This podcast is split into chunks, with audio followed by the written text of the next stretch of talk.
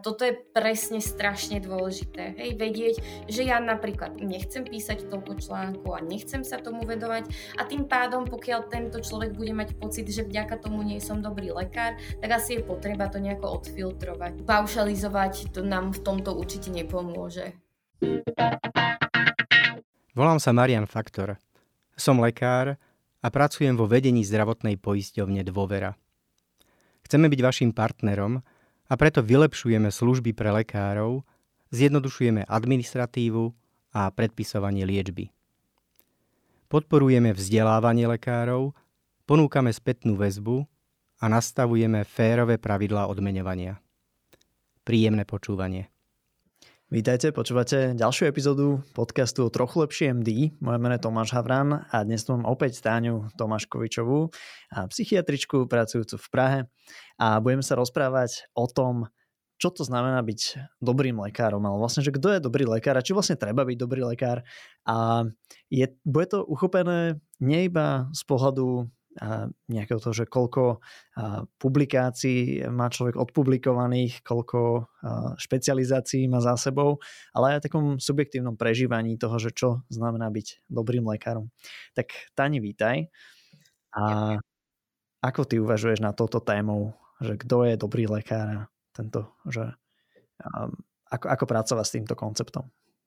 Ja som ti to chcela vrátiť a chcela som sa ťa spýtať, že, že kto je podľa teba dobrý lekár, ale však snaď mi potom povieš.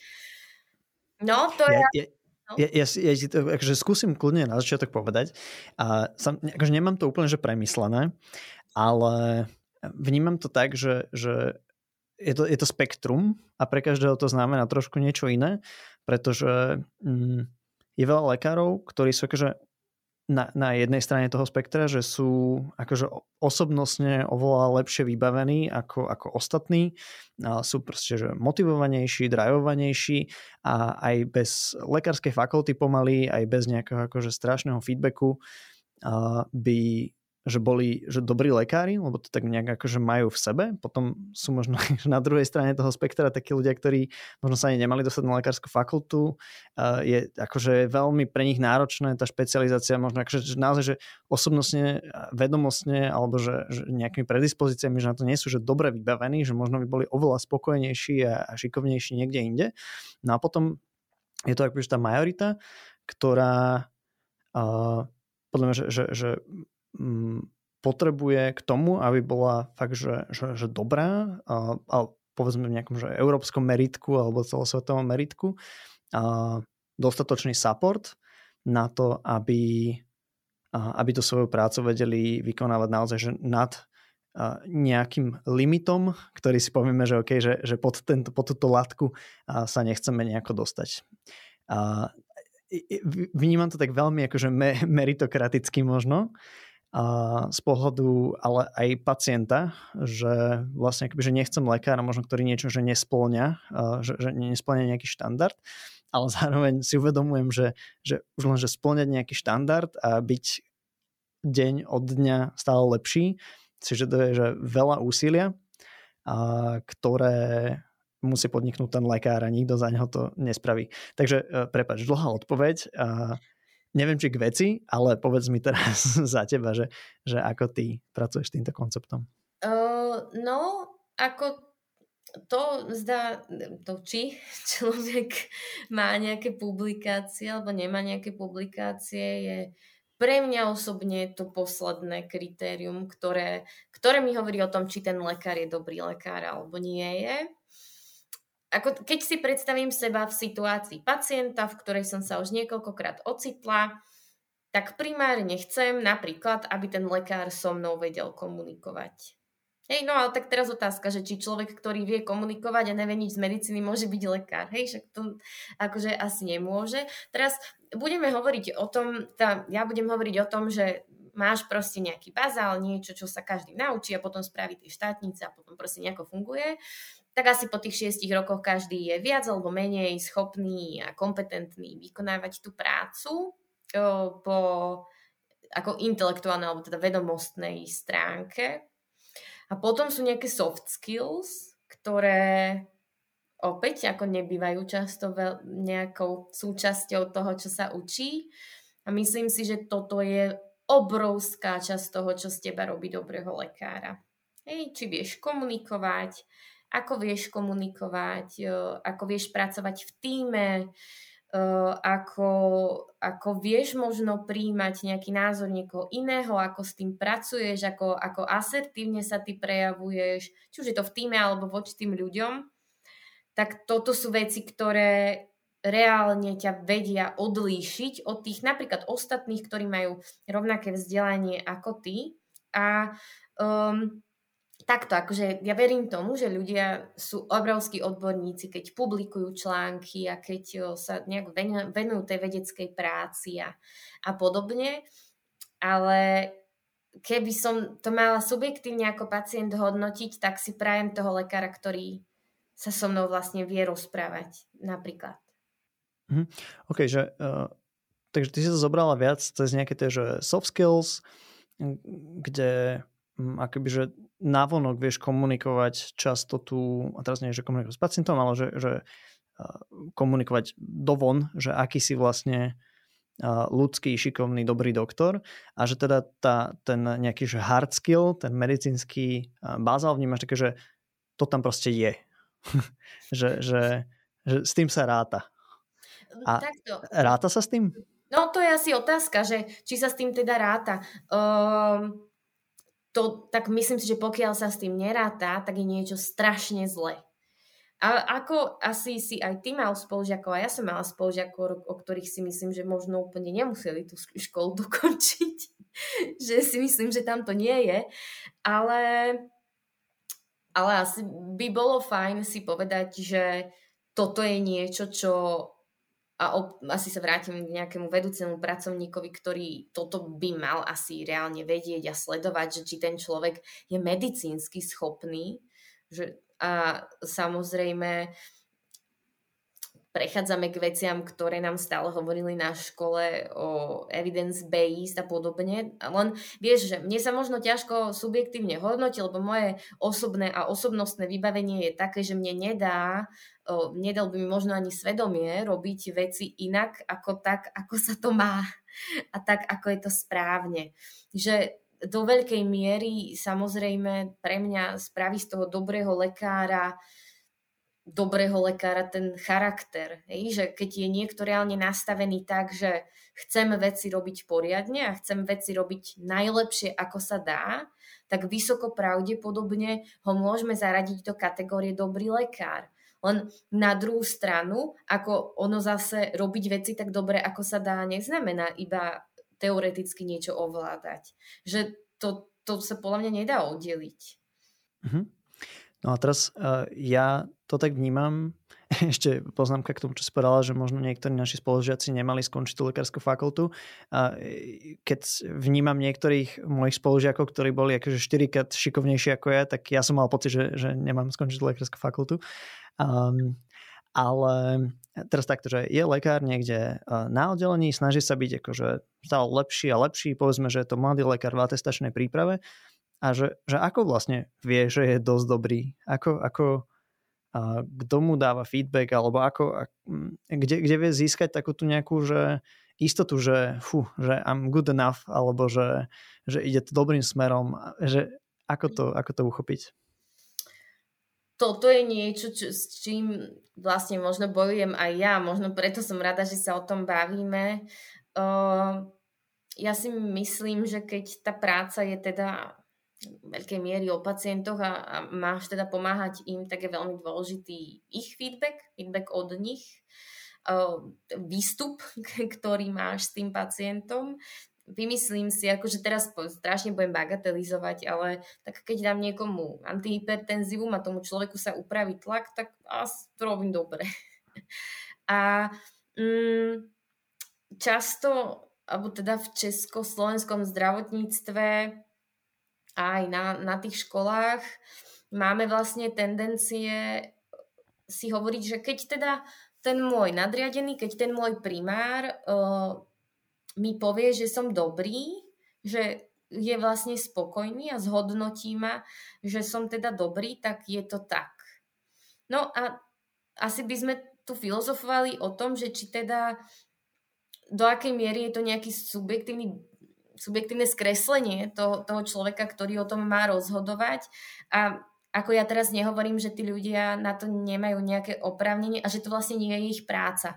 Samozrejme, že e, rozhoduje o tom, alebo teda reálne vie posúdiť, či si dobrý lekár alebo nie, aspoň do určitej miery, ale je potreba podľa mňa si uvedomiť, že aj tento človek môže mať nejaké skreslenie a aj tento človek, uh, je to predsa len jeho úsudok, hej? Že mm. ako zase 100% takto, kam smerujem je to, že si myslím, že nie je v poriadku sa snažiť len preto, aby môj primár mi jedného dňa povedal, tak vy ste dostatočne dobrí. OK. Zároveň, akoby, že, jo, jo, že nepozerať sa, povedzme, na toho vedúceho lekára ako nejakú modlu, že, že potrebujem hej, v zásade, že nemusí to byť človek, ktorý je úplne na, na pravom mieste, možno nevie dať dobrý feedback, a možno mu až tak nezáleží na tom, na tom tvojom raste a možno opak, že záleží a tak ďalej. A plus vlastne sa to môže aj celé otočiť, že ti môže povedať, že, že nie si dosť dobrá, že, že to failíš, ale nedá ti nejaké možno tips and tricks, že ako to, ako v tom nefailiť a pravdepodobne má trošku iné akože kritéria na to, kde um, by ťa chcel vidieť rásť a ty možno máš akože iné kritéria, že vlastne kde sa chceš dostať a ako s týmto nejako narábať, že ako si možno čiastočne aj sám vytvárať takéto kurikulum. A toto je akože strašne e, škoda, že tá lekárska fakulta e, nás na to nepripravila, ale tak to nie je akože chyba lekárskej fakulty, to je mm, všeobecne na Slovensku klasika, že máš nejaké predpísané kurikulum, ktoré nasleduješ, ale nikdy nemáš také, že self-directed, že ty si sám zadávaš nejaké cieľe, no a vlastne už keď si v tej praxi, tak si tie ciele čiastočne musíš za, zadávať aj sám, ktoré chceš alebo a, máš chuť si plniť. Tak a, ako k tomuto pristupovať? Hmm. Asi čiastočne si samozrejme odpovedala aj ty, že ono je veľmi dôležité podľa mňa vedieť, čo ja teda očakávam od tej práce a presne kam sa chcem dostať. Lebo vieš, napríklad niekto uh, chce byť uh, dobrý vedecký pracovník, že chce, niekto chce naozaj veľa publikovať a, a nejak tých vedeckých záležitostí vedieť viac a niekto chce tráviť s pacientmi čo najviac času a vlastne čo najviac sa tak nejak klinicky zdokonaľovať. Tak to je, ako ono sa už si musíme priznať, že sa nedá robiť všetko.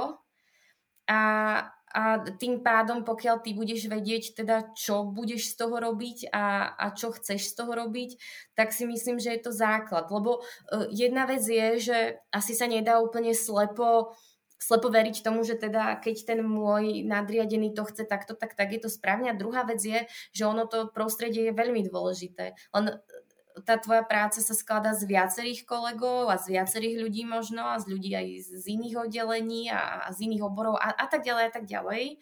A tá komunikácia v tomto je veľmi dôležitá, že ono nestačí podľa mňa nejak si až tak ako modulu mať nejakého toho nadriadeného, ale verím, že a som presvedčená o tom, že sú to skvelí odborníci vo väčšine prípadov ale neznamená to, že teda majú v úvodzovkách s tebou tie isté ciele, ako máš so sebou ty.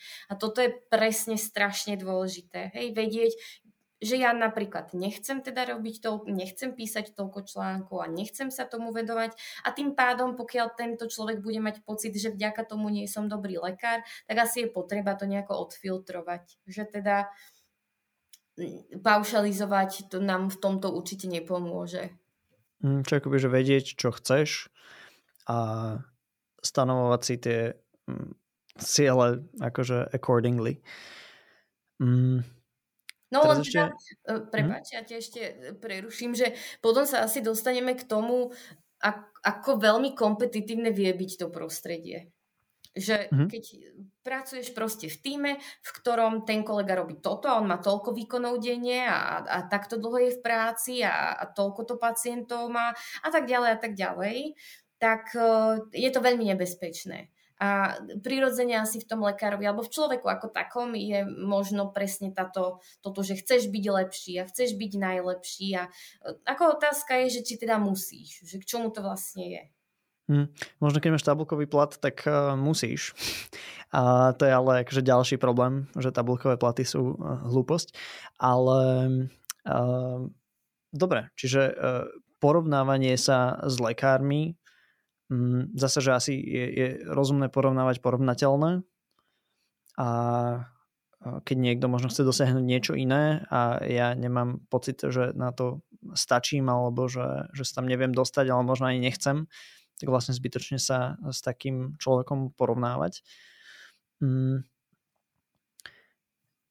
Rozmýšľam ešte, že, že ako lekár máš tú povinnosť sa kontinuálne vzdelávať make sense, to akože sa nedá vôbec nejako spochybniť.